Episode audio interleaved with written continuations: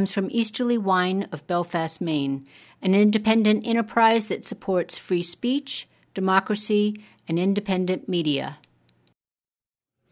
It's just a few seconds before 4 o'clock, and you are tuned to WERU FM 89.9 Blue Hill, 99.9 Bangor, and streaming online at weru.org.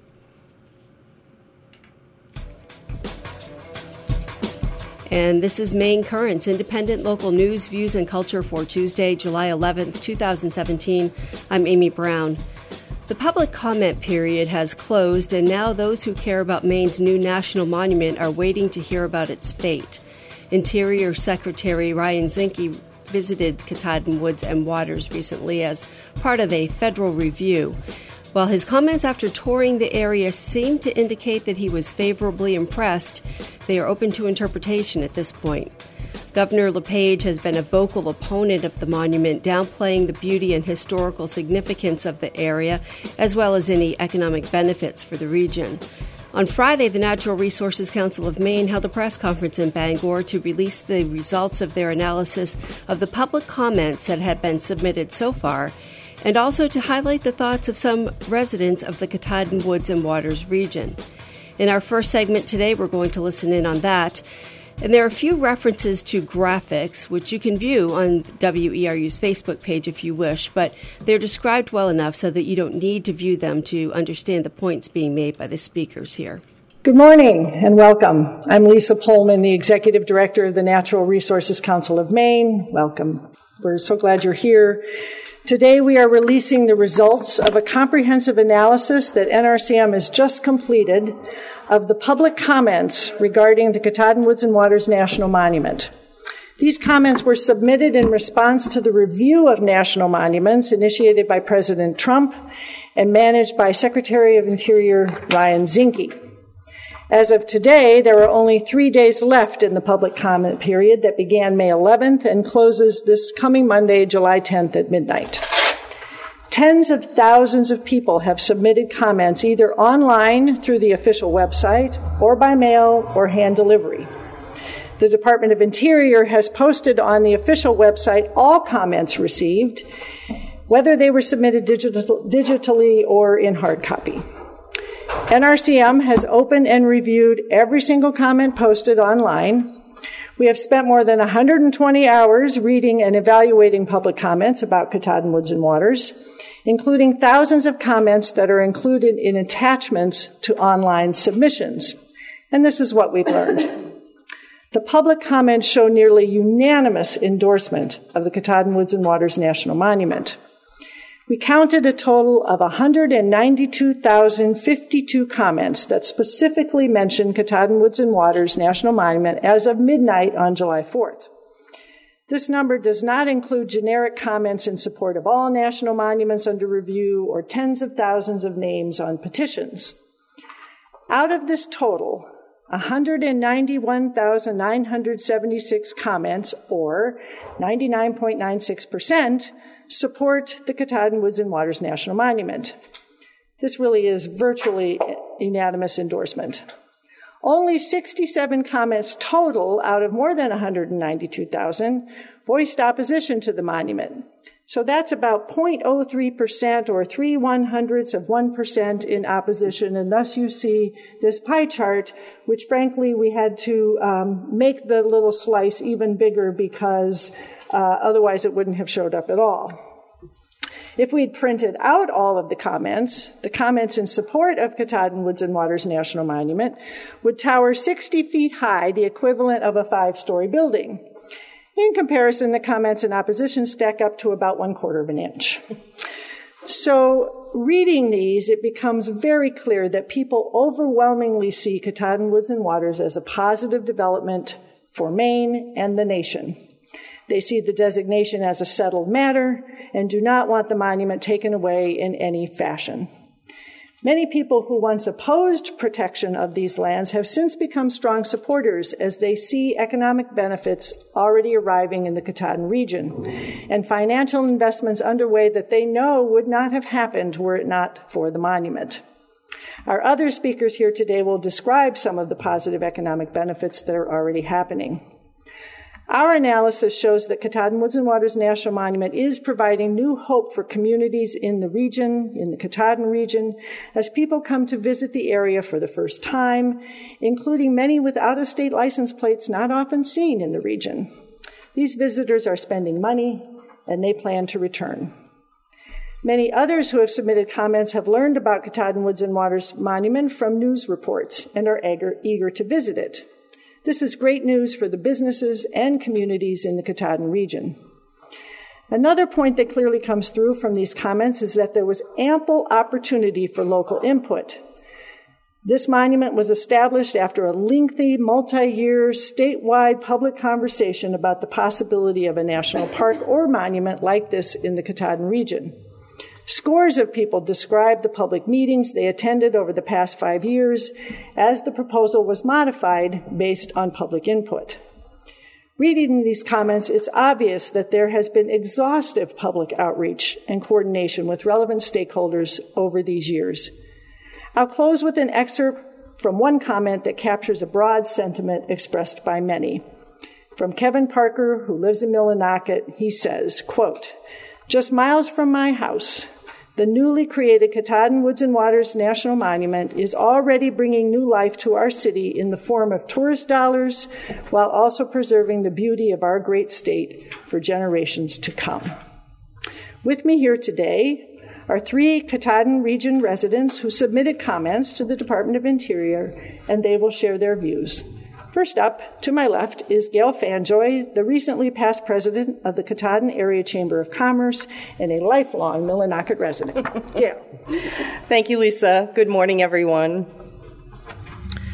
The Katahdin Area Chamber of Commerce worked tirelessly for three years to inform ourselves and to reach out to others as we grew in enthusiasm and our numbers grew in support of the creation of a national park and then later a national monument. This poster behind Lisa includes just a sampling of official chamber outreach and activities. It does not include individual member activities, nor the hundreds, if not thousands, of conversations we had as individuals with friends, coworkers, family members, and neighbors.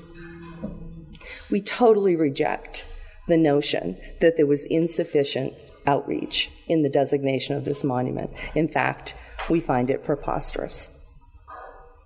Those words were delivered to Secretary of the Interior Ryan Zinke at a breakfast meeting last, last month. At this meeting, the Secretary heard from a wide variety of Katahdin area businesses and elected, uh, local elected officials exactly what the monument meant to them and to their livelihoods.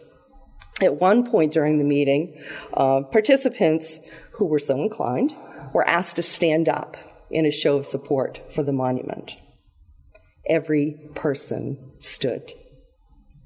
Elected officials, congressional staffers, the hospital administrator, the undertaker, the banker, the realtor, educators, owners of for profit businesses, administrators of nonprofit organizations, every person stood. We need to put to rest the notion that there is no local support for the monument. In fact, it's always been there, and it's even greater today. I was told a staggering statistic the other day, but first I need to give you a little background uh, for, to put it into perspective. As, as Lisa said, I'm a lifelong resident of Millinocket. I graduated from Stearns High School in the heyday of Great Northern Paper Company with nearly 200 students in my class. My daughter just celebrated her 20th class reunion, where there were 115 students in her class. This year's graduating class at Stearns High School, 30 students. How low can we go? Here's the staggering statistic. I was told there were five births last year. Five. And if you lived in my town, you would know how unique a baby sighting is. so make no mistake about it, we are in a struggle for our very survival.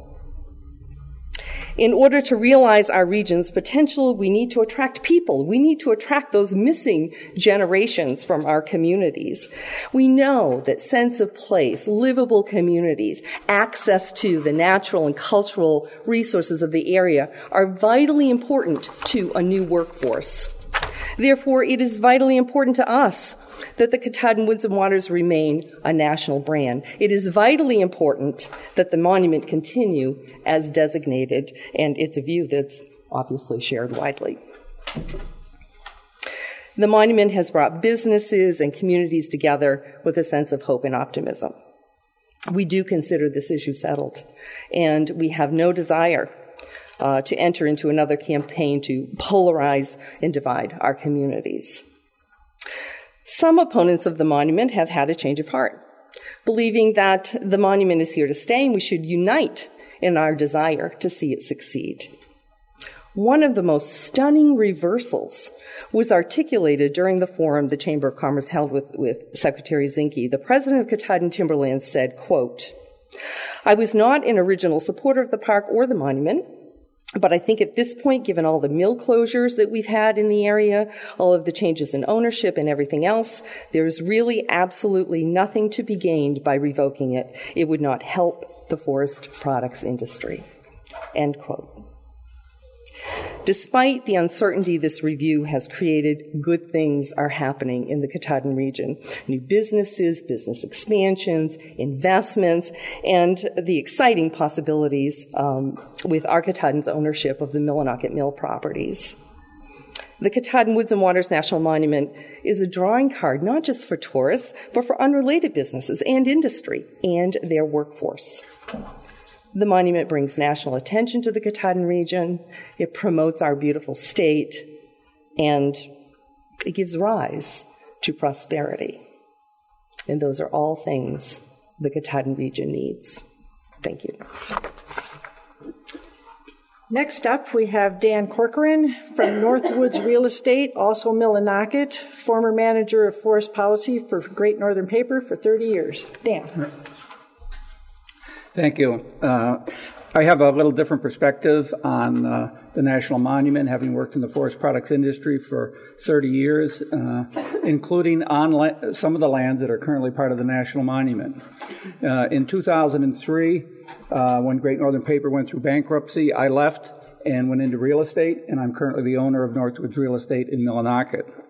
Uh, it's been uh, it's been quite an eye opener for me to deal with um, members of the public that have come to the area for the first time because they heard about the national monument, and after being in town for just a few days, want to buy real estate. I mean, it's amazing, and we have. Um, We've seen a significant increase in the last year, year and a half, because of all the discussion about the monument, then finally the designation of the monument. It has really focused a big spotlight on the area and brought a lot of new people uh, to our business. Uh, we um, uh, we take a lot of the things for granted uh, the woods, the, the vast forests that we have, the rivers, the mountains, the lakes. Uh, we all enjoy that, but uh, we take it for granted, but when people from away come here and go, wow, uh, and then want to buy real estate, uh, there's really something going on that's pretty significant. Uh, our small real estate office a year ago had three real estate brokers. Today we have six, and we're in discussions with three more. Uh, that's a big deal in a small town. And a lot of that uh, you can point directly to the National Monument. That it's bringing people here they're falling in love with the area, and it's having a significant impact on the local economy. Uh, I'm very supportive of the forest products industry, having worked in that industry for a long time, but I can see an opportunity for both tourism and forest products manufacturing in our area. The National Monument is not going to interfere with uh, with forest products manufacturing. It's really a nice addition because tourism has always been part of uh, the Katahdin area, and I think will continue to be in the future. I think the economic impacts that we've seen to date are just the beginning. We look forward to continuing with the National Monument and seeing even more exciting economic developments in the future. Thank you. Thanks, Dan. And we have Terry Hill, who's the owner of Shin Pond Village in Mount Chase. Good morning. Um, I co own Shin Pond Village with my husband, Craig Hill. Um, he's back working today. I want you to know that I was not supportive of the monument, of even a park in the beginning. I actually held a meeting of over 100 people um, in the beginning with the Department of Conservation to see what we could do to stop this whole idea. Um, it took me a couple of years of saying I was just tired of the negativity of that was going on in my community, that I've always been on the positive side of things. And one night, my husband and I discussed that we wanted to reach out again to Roxanne and talk some more. But in the meantime, Lucas reached out to us. He asked to sit with us, meet. We met on the picnic table. We talked about things that were important. And from there, the meetings just progressed. We started inviting neighbors and friends and people in the Snowmobile Club, ATV Club, businesses. And we had numerous meetings at our property over a couple of years. Um, you know, some of them, he took a lot of flack about it. Um, and he was great. And we came to the agreement that this could work under changing the use, the recreational side of the monument and the um, lower impact side, and that could work for our region. And he listened to us, and we ourselves have participated in several dozen meetings over the years. Um, our son has been living in the Old Town area for 10 years, um, and he, a year and a half ago, brought back his family to take over our business in the future. And part of him coming back was the monument designation that it was ha- going to happen, or hopefully going to happen. He saw an opportunity to change some of our business, gearing towards different uses for the area. We watched our hunting season decline, and primarily because people aren't passing on that tradition anymore. We watched the fishing decline. Some some of the same reasons. Um, so we see this as an opportunity to reach out and do more things. Um, bike rentals, side by side. We have snowmobile rentals now, and part of this was all to due to the monument. That this is another way for us to increase our revenue to support my son and his family.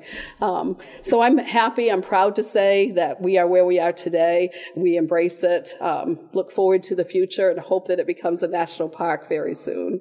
Um, and the people that have that were opposed to, neighbors, friends. We didn't like to talk about it for a while, so because you you know people got upset. But it's amazing to me the people who come and say, you know, you're right, it isn't that bad. It, they, we didn't lose anything big. And this summer already, our July 4th was a 50% increase over last year. We've seen lots of license plates, Missouri, um, Idaho, just different ones that we wouldn't see at this time of year because it's early in the season still. Um, and we're getting calls daily about the monument. People who plan to come to Acadia are going to come up and see what we have to offer. So it's exciting, and we look forward to the future. Thank you. Thanks, Terry. Well, those are our formal comments, and we'd all be happy to take any questions that you have. So you said the public comment period ends in, in three days? Yes. So the, what happens after that? Well, uh, the Secretary of Interior Zinke has said that uh, he's going to make a formal announcement about his decision about our monument and, in general, the, this monument review that's been happening. And so um, that is ironically the anniversary, near the anniversary of the first the first anniversary of the Katahdin Woods and Waters National Monument. I don't know what he's going to say. Uh, you know, we read the papers you know, just like you, he was saying positive things about keeping it in federal ownership. We like that. He's saying he can uh, come up with a proposal that would please everybody. That seems highly unlikely to us. Uh, so we're just going to have to see what he has to say when the time comes. And we're still waiting to find out what he has to say. That press conference was held Friday uh, by the Natural Resources Council of Maine in Bangor. You're listening to Maine Currents on WERU FM. Coming up on Wednesday, July 26, WERU, in conjunction with Bucksport's Wednesday on Main program, will hold our third annual storytelling event at the Alamo Theater. We hope to see you all there and to give you a sample of what you can expect. Today, we're going to bring you an encore presentation of three of the storytellers from last year's show who will be returning this year. It'll be a different theme this year, and uh, these won't be the stories that you'll be hearing exactly, but this gives you a sample of what the storytellers are like. This was recorded at the 2016 event. Our next storyteller is Sandra Dillon. Uh, she currently resides in Philadelphia, but she was raised here in Maine, spends summers in Maine now. She was actually born in her grandmother's house in Waterville and attended schools including at the One Room Schoolhouse in Orland and also schools in Castine and Milo. She graduated from Bucksport High School and went on to college and pursued a long career in education. And she says that growing up in rural Maine, she was surrounded by storytelling as it was an inexpensive and wonderful source of entertainment. So, welcome, Sandra Dillon.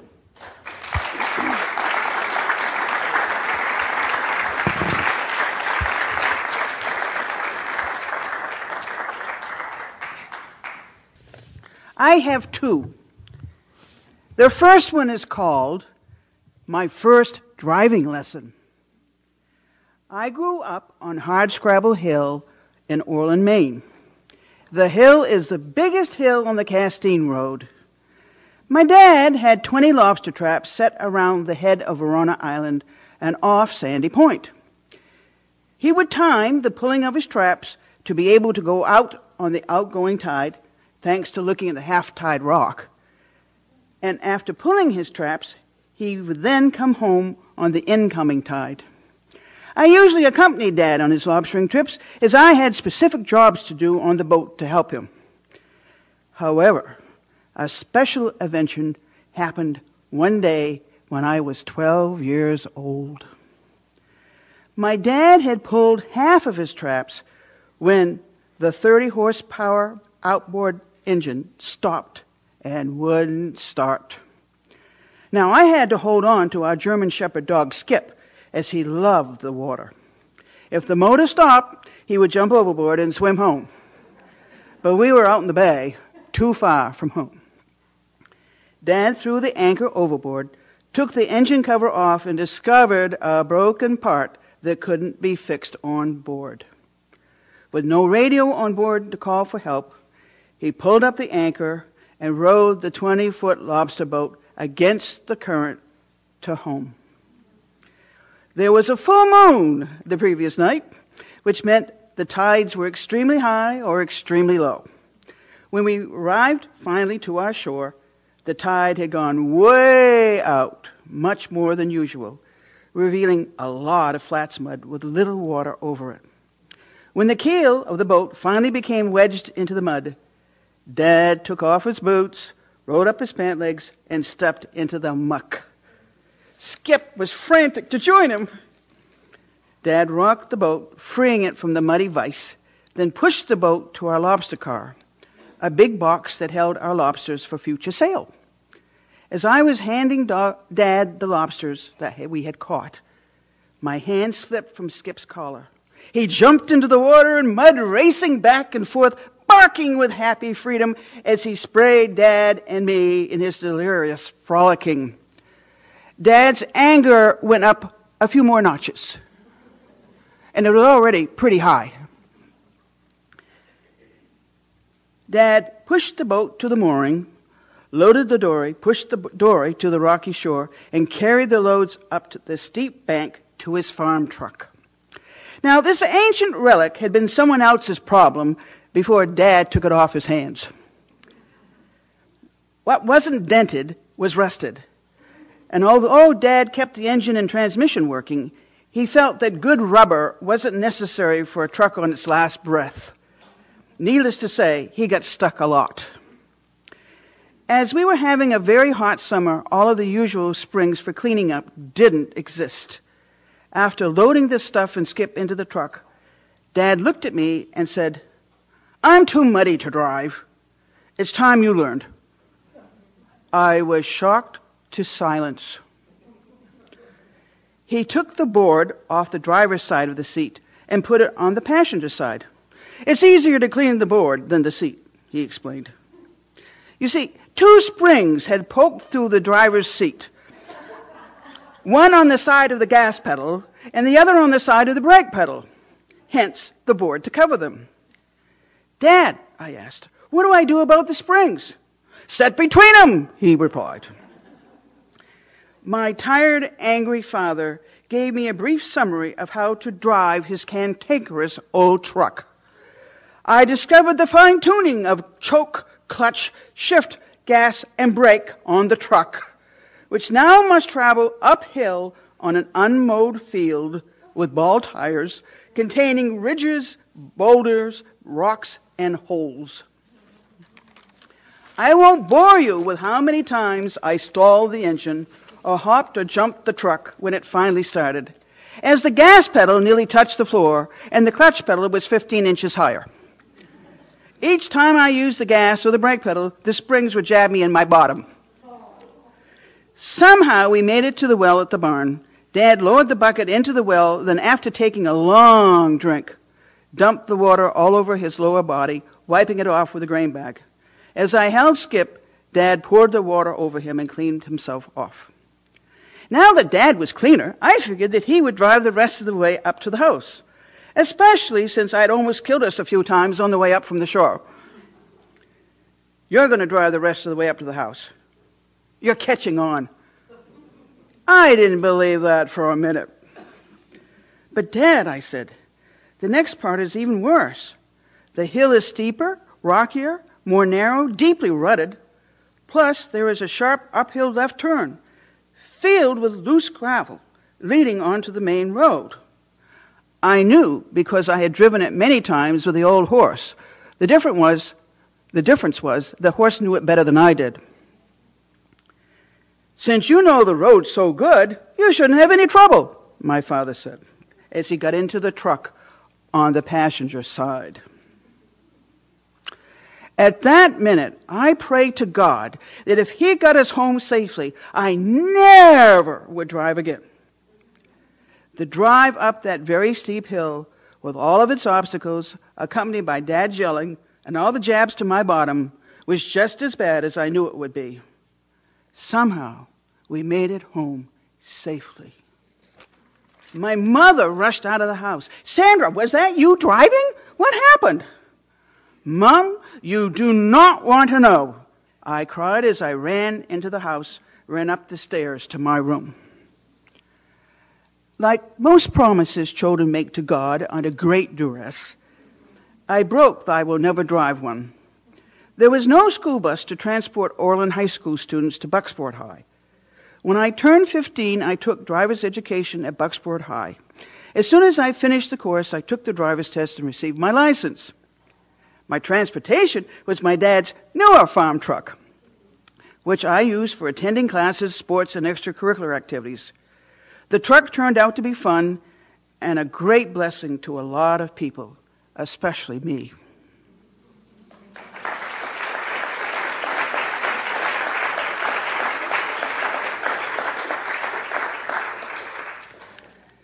The next story happened to my grandfather. My grandfather, Emery, lived halfway down Hardscrabble Hill, the biggest hill on the Castine Road.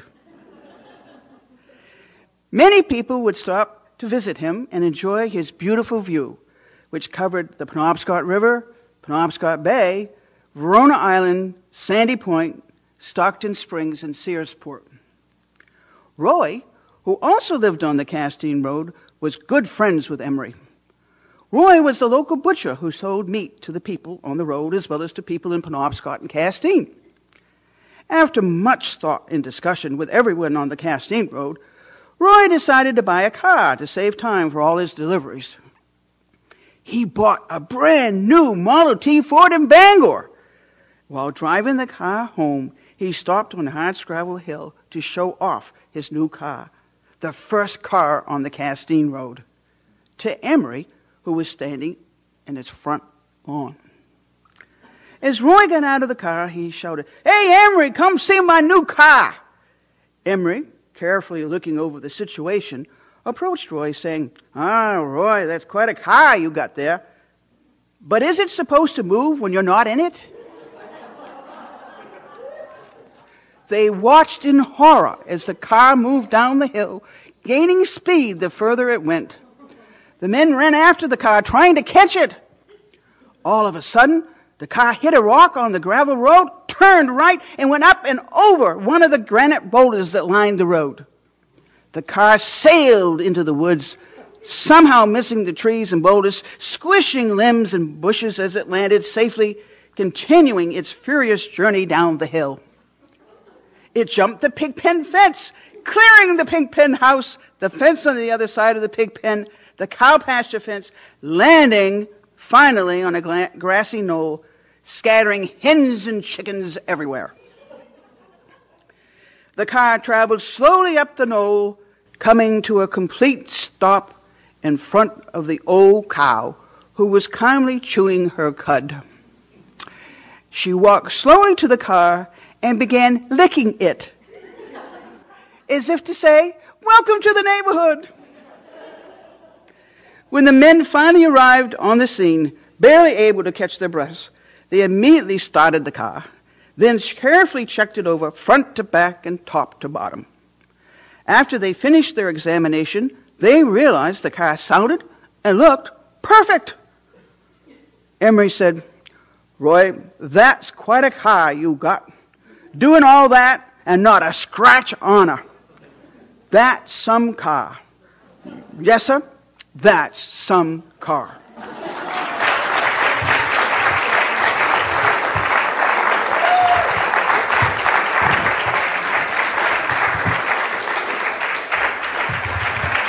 Thank you, Sandra. I want to get on to our next storyteller, who is Amy Rader. Uh, she is a, another storyteller that we first heard at Queen City Cellar Tellers in Bangor. And her story about a little dog named Belle had the audience laughing and crying, especially me. I hope she's not going to make me cry again this time. Uh, very poignant story. Uh, Amy's the director of education at the Penobscot Theater in Bangor and is currently in the middle of a summer drama program. So she says to tell you if she seems flustered, that's why. And she also performs with Improv Acadia and Bar Harbor and would like to say thanks to WERU for this opportunity, to which we say no, thank you, Amy Rader, and welcome.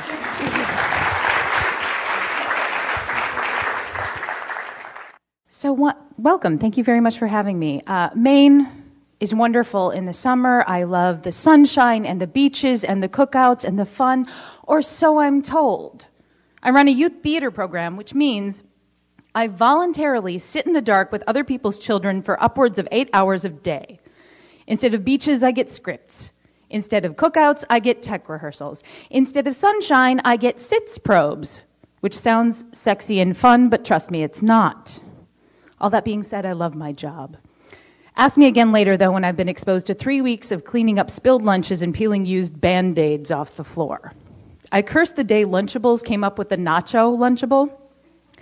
If you step just right on the corner of that tray, it sends an impressive arc of salsa and nacho cheese flying into the air, a double rainbow of snacktastrophe. And speaking of stories, currently we are working on a project called Transformer Tales, and it's a bunch of stories from the Penobscot Nation that we've dramatized. And in doing research for this project, a Penobscot elder told me, You're not allowed to tell stories in the summertime because a snake will bite you. So please, let's check for snakes before we go on with anything more. Uh, in the interest of full disclosure, I'm from away. Oh, I'm sorry. That was like, oh, we liked her, and then she said that. I've spent portions of 10 years in Maine and have been a full time resident for two years, but I'm from away. And this is something I've had to say often in my adult life. Once, on a trip from Georgia to Maine during one of those first 10 years, my husband and I stopped in Fredericksburg, Virginia to tour a Civil War battlefield. While we were there, we went into an antique store where the wary clerk said, Where y'all from? I replied, Georgia. And the clerk said, Thank God, because all I had in here today are Yankees. My husband, a delightful and oftentimes clueless person, answered, But I'm originally from Wisconsin. My eyes jumped from the Confederate flags, Nazi memorabilia, and sharp, sharp knives to the clerk's angry face, and I blurted, But we got to Georgia just as soon as we could. Before I was a resident, a permanent resident in Maine, I was summer people. You know, summer people, summer not. One of these summers, in the middle of an existential crisis of epic proportions, I solo hiked the west face of Cadillac Mountain in Acadia National Park. Dumbest idea ever. First of all, I was emotionally fragile. Don't hike alone when you'd rather be writing Tori Amos lyrics in your journal and artfully weeping. You will be sorry. Second of all, it was raining. Very few hikes are good in the rain, as most mountains tend to get slippery and hateful when wet. Third of all, I told people I was hiking a different mountain. If you solo hike, you must tell someone where the hell you'll be, if only so they can identify your broken moose gnawed body 10 years on when a park ranger accidentally trips over your bones. Fourth of all, I thought I was a better hiker than I actually am. Suffice it to say, in 09, I found myself crawling up the side of the tallest mountain in Acadia National Park, weeping. At the top of the mountain, I noticed my hands were bleeding. I couldn't stop shaking. I have nightmares about that trail to this day. My wedding ring still has scratches from the granite face of the mountain. A normal person would have stopped hiking, or at least have stopped solo hiking, but I am not normal. For the past few years, I've been stepping out in the early hours of summer days to drive into the park and hike something on any day that I have free. I hiked Penobscot and Sargent, lovely. I hiked Pemetic, majestic.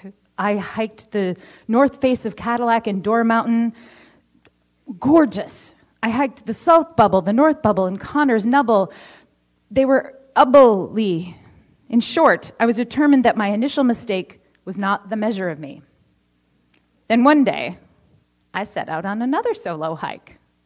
I went up Huguenot Head to Champlain Mountain via the Beechcroft Trail and down via the Bear Brook Trail, and it was fucking terrible. I am so used to hiking paths that are lined with trees, so you're not actually aware of your altitude until you reach the summit. Huguenot Head was a series of staircases without a railing where you could plummet to your death at any moment. I told myself, you can just turn back if you want to. Don't be proud. I answered myself back, no way in hell. It's just going to be scarier going back down. And then I faced my worst fear ever, what the guidebook listed as a very steep climb over smooth rock. What that means is that you're like a quintillion feet in the air, walking on a surface as smooth as glass, and that surface is at a 65 degree angle. And there's nothing but smooth rock around you, no trees, no jutting out rocks. If you slip, you will plummet that quintillion feet to your death. As I do in these situations, these tense situations, in all tense situations, I started to sing. Specifically, I started to sing my Brave song. It's a simple song with a rudimentary melody whose lyrics vary depending on what's scaring me at that time. This time, most of it was, Oh God, please keep me from dying of hubris. I sang and I sang as I crouch ran across smooth rock from cairn to cairn. Finally, the ground evened out and I saw that signpost that marked the summit. I threw my arms in the air in victory. I was safe. Nothing would be scary from here on out. Yes! I took a picture of that signpost at the summit, smug in the notion that I had conquered my fears. I was happy. I was validated. I was wrong. As soon as I turned away from the sign marking the summit, I noticed that all around me the land sank away at alarming angles toward the ocean. I looked at my guidebook and headed toward the path for my descent, only to see a rock cairn poised on the edge of a horrific ledge that seemed to drop off into nothingness. And that marked the trail that I was supposed to take. The wind blew hard. I staggered. I almost fell. I inched toward the cairn to see if I could make it past and advance down. The drop behind the cairn was precipitous, so I did the only thing I could think of to do on that bald face of rock a thousand feet in the air. I sat down and I scooted along the rock on my butt. I scooted along for maybe three tenths of a mile. Might not sound like much, but you try it. It's an eternity. I spent the better part of my time on Champlain Mountain looking like a poodle with parasites. I kept singing my idiot song as I scooted and crawled and slumped down the mountain. Verses included lyrics such as, When I have children, I hope they have better impulse control than I do. Or, Don't let me die here, God, because I'm pretty sure that my husband would screw up my funeral. I was singing full voice when a couple of hikers came out of the trees in front of me. to head up the trail that I had been scooting down. If I were a more modest person, I suppose I would say that I was embarrassed by the fact that strangers caught me in the middle of me singing my brave song while sliding on my butt. Since I was 100% focused on survival, though, I'm pretty sure those nice folks think they ran into a mentally disturbed person. Well, I made it back in one piece. I hated uh, almost every middle of that minute of that hike, though. And I hate that I hated it. By that point, eight years into exploring Acadia National Park, I should know what I love and what I hate. I should know to avoid steep climbs over sheer stone. I should know that I hate anything with a dramatic view because that usually means you're hanging on by your fingernails off the side of a cliff to enjoy that view. I should know that my time is valuable and is not to be spent on something that is destructive, terrifying, and horrible. Ultimately, that's the lesson I should have learned in 2009 before I let myself be emotionally beaten down enough to think I deserved to hike the west face of Cadillac in the rain. Don't hike what you think you deserve, hike what you love. This is Maine Currents, independent local news, views, and culture. These storytellers were recorded last summer at the WERU and Wednesday on Maine annual storytelling event at the Alamo Theater in Bucksport. We have one more story for you today here on Maine Currents. All of these three storytellers will be joining us again this year on July 26th, and we hope you'll join us then at the Alamo. It starts doors open at 5 o'clock. It starts at 5:30. Go to WERU's website, weru.org, or to our Facebook page for more information information about the upcoming event. This next storyteller is Naomi Graychase. She'll be there as well this year. Last but not least, we have Naomi Graychase. She's kind of a storytelling legend around here. Some of you have heard her before. Uh, she's a local writer, a firefighter, and a yoga teacher who grew up in Orland and Bucksport. Uh, she says she's nostalgic for her childhood summers when sunshine and swimming were plentiful. She's been a regular at storytelling events in the area, and some of you uh, may have heard her story that she told here about a year or so ago that has become fondly known as the Poop and Bubbles story. and uh, we recorded it, played it on WERU. Someone from Down East Magazine heard it and she was published in Down East Magazine shortly thereafter. Uh, she told another, and I told the people at Down East Magazine, her, the next story that she told was equally as good, involving a, believe it or not, a car accident and a, and a cute little goat that wouldn't get out of her car. So I can't wait to hear what she has to say tonight. Welcome, Naomi Graychase.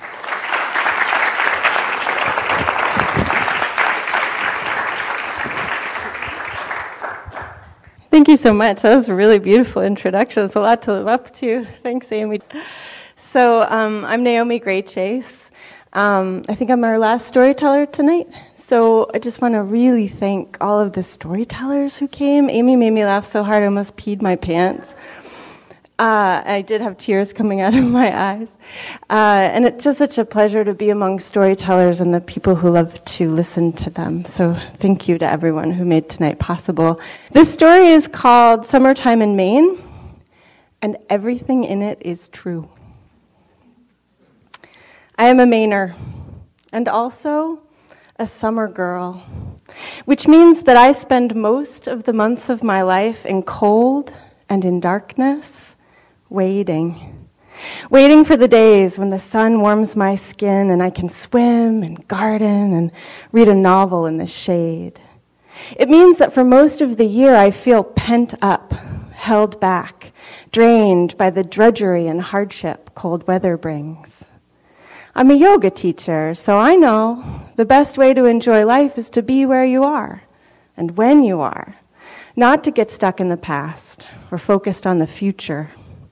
But when there have been 87 consecutive days of freezing cold, one tends to ruminate on summer moments lost and to ache with desire for the warm, easy moments to come.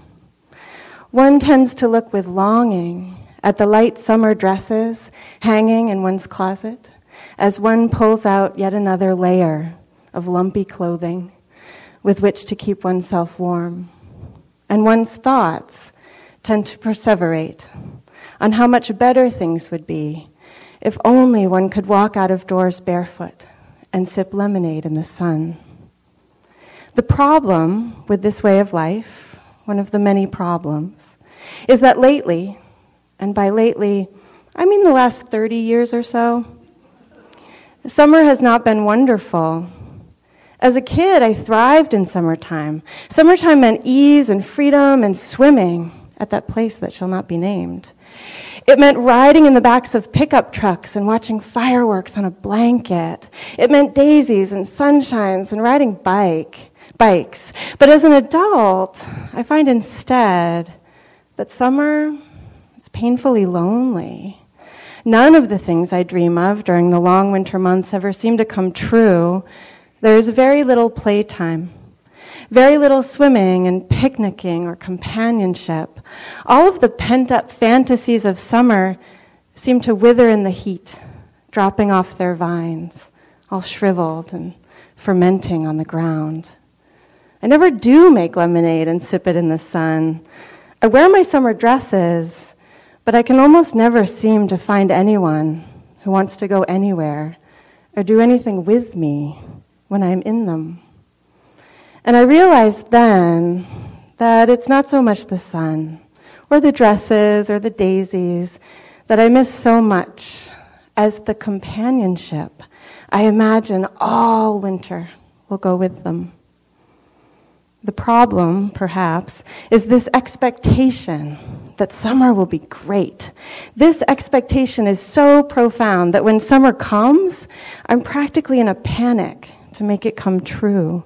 Summer is so fleeting here, and I want it so badly that from the moment the daffodils first start to bloom, I am aware that summer is almost over. And it hasn't even begun.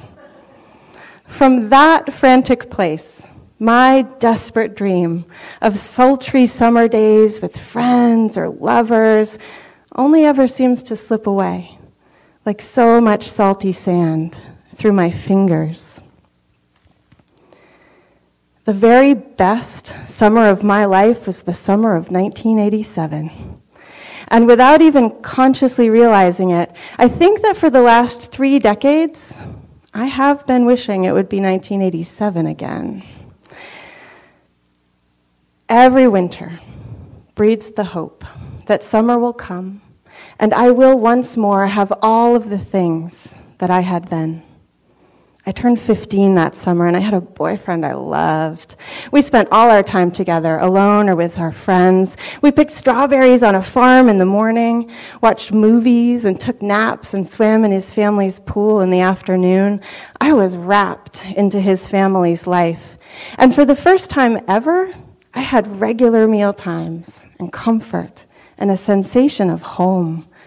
We played badminton and volleyball and video games. We wrestled and did cannonballs and tried to swing the whole length of the pool and back in one breath. We were tan and joyful and happy in every moment of every day. That summer stretched out forever, taking its time, dishing out every sort of pleasure, like homemade ice cream from a bottomless container. No summer before or since has ever been the same. And my longing for that companionship, that playfulness, that love, and that outdoor fun has only intensified with each and every passing season. My longing for summer love, summer fun, summer togetherness, it deepens down into me in the winter roots growing hardier as the ground freezes around me, and then rising up in springtime like the most rapidly expanding weed, exploding into life and taking over the very second the ground begins to thaw, hungry, determined, unruly.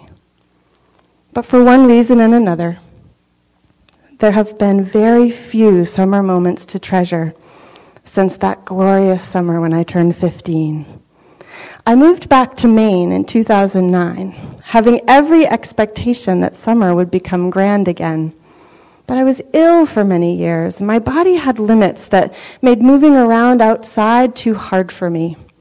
And I had chosen a life partner who preferred to stay inside all the time. And the few friends I knew were all busy with children or work or one another. I was left all alone, wishing and hoping, pacing back and forth, both literally and figuratively, just dying for someone to call and say, Let's go jump in a lake. But almost no one ever did. My hope for summer romance, summer fun, baked and festered in the sun. And instead of swimming the whole length of the pool and back in one breath, I suffocated on the hot, lonely breath of my longing. In the spring of 2013, as summer approached, I was so lonely, I thought I might die. So, as my tulips pushed up their brightly colored heads and cued the opening of the summer season, I took a chance. I joined a nearby fire department. It was by turns terrifying, beautiful, tedious, and hard. But over the last three years, what I have discovered there is a sense of purpose, of joy, of structure, of friendship. The Orland Fire Department has become for me, in all seasons, a safe and special place to be. On hot summer days, when the loneliness is too much for me, sometimes I go there and I stand alone in the fire bay breathing the warm, stuffy air and admiring the fire trucks, standing steady, standing with me, their strong, quiet shoulders gleaming in the little rays of sunshine that break in through the tiny windows and the doors, the scent of oil and engines, the smell of metal, and cool concrete, the mild, musty odor of fire hoses fills me with a new summer sensation, a feeling of contentment and possibility, a feeling that maybe it will be okay.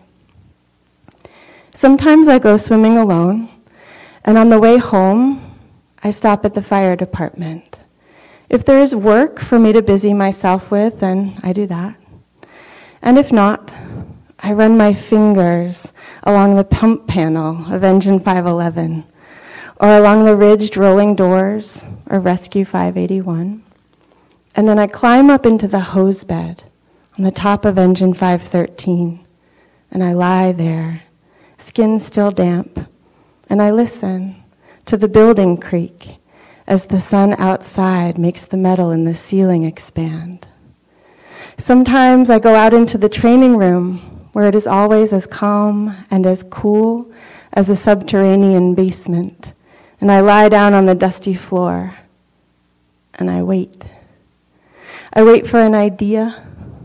I wait for a tone. I wait to be ready to go home alone again. Recently, in preparation for a training burn, I was with a group of firefighters who had been tasked with tearing down the asbestos drop ceiling in a home that had been donated to help us in our training. This home, it seemed, hadn't been touched in 40 years. We had to remove the asbestos before we could burn the building. And as we thrust our pike poles into the ceiling tiles and pulled them down, we were surprised to discover that magazines were raining down on our heads dozens and dozens of magazines, heaps and mountains of pristine pornographic magazines from the 1970s fell down on our helmeted heads. Dressed in full turnout gear, we had stumbled upon a porn pinata.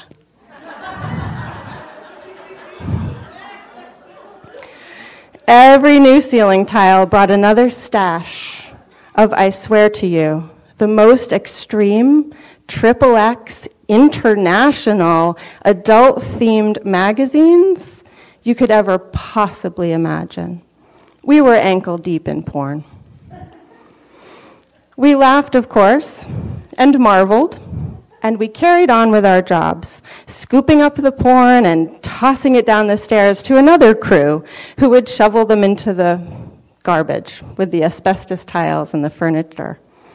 But near the end of the day, a young firefighter discovered among the porn a manila envelope. He opened it, expecting, I think, to find something in a similar vein.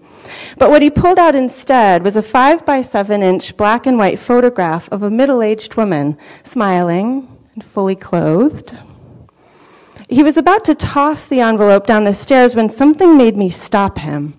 I took the envelope without looking inside it and I stashed it inside the pocket of my bunker coat to keep it safe. Later, sitting alone at home, I opened the envelope. Its address and return address had been typed with a typewriter.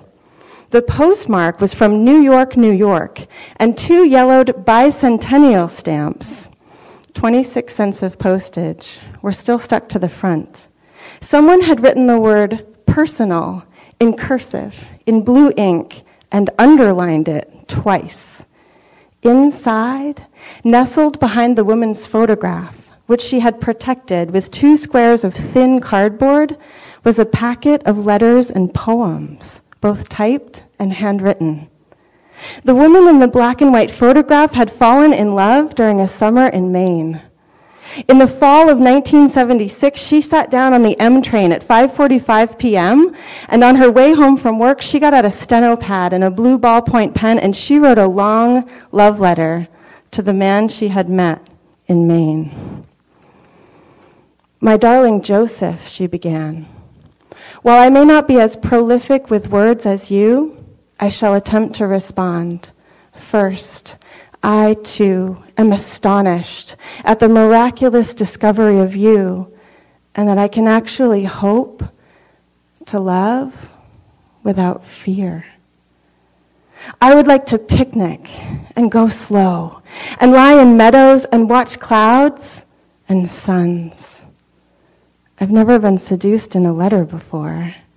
But reading those passages of your fantasy in bed made me wonder anew about your poetic powers.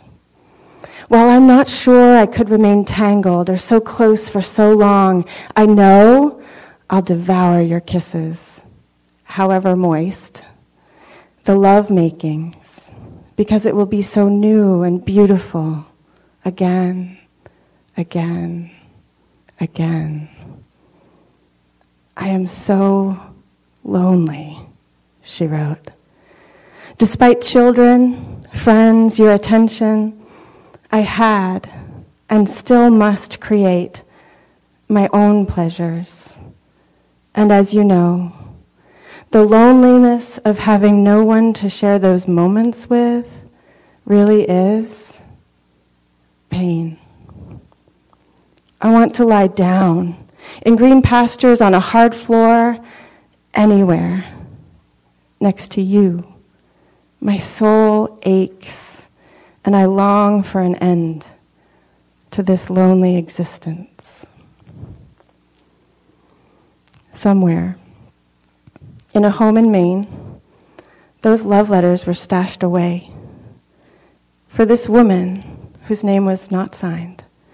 I suspect that the summer of 1976 was very much like my summer of 1987. She wasn't a Mainer, but she was, I think, a summer girl. Her letters describe fantasies of picnics, of long, languid bicycle trips, of days spent smiling into the sun and relaxing into the shade. In November of 1976, she was full of melancholy. For summer's romantic days gone by and a desperate hope that she would find the fearlessness to turn her dream of warm summer romance, of togetherness, into reality so that she could put an end to the grinding loneliness that loomed like a killing frost in her future. I don't know what became of the woman in the photograph or to the man she loved. Maybe she moved to Maine, and she and her lover had, lover had endless summers of joy. Maybe that's why the porn stayed up in the ceiling.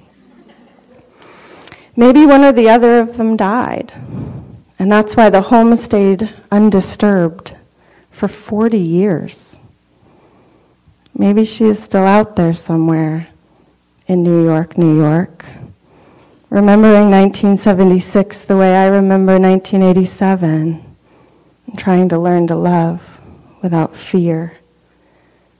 Maybe she has a hose bed to lie in alone, while the heat outside causes the building to groan with each tiny expansion.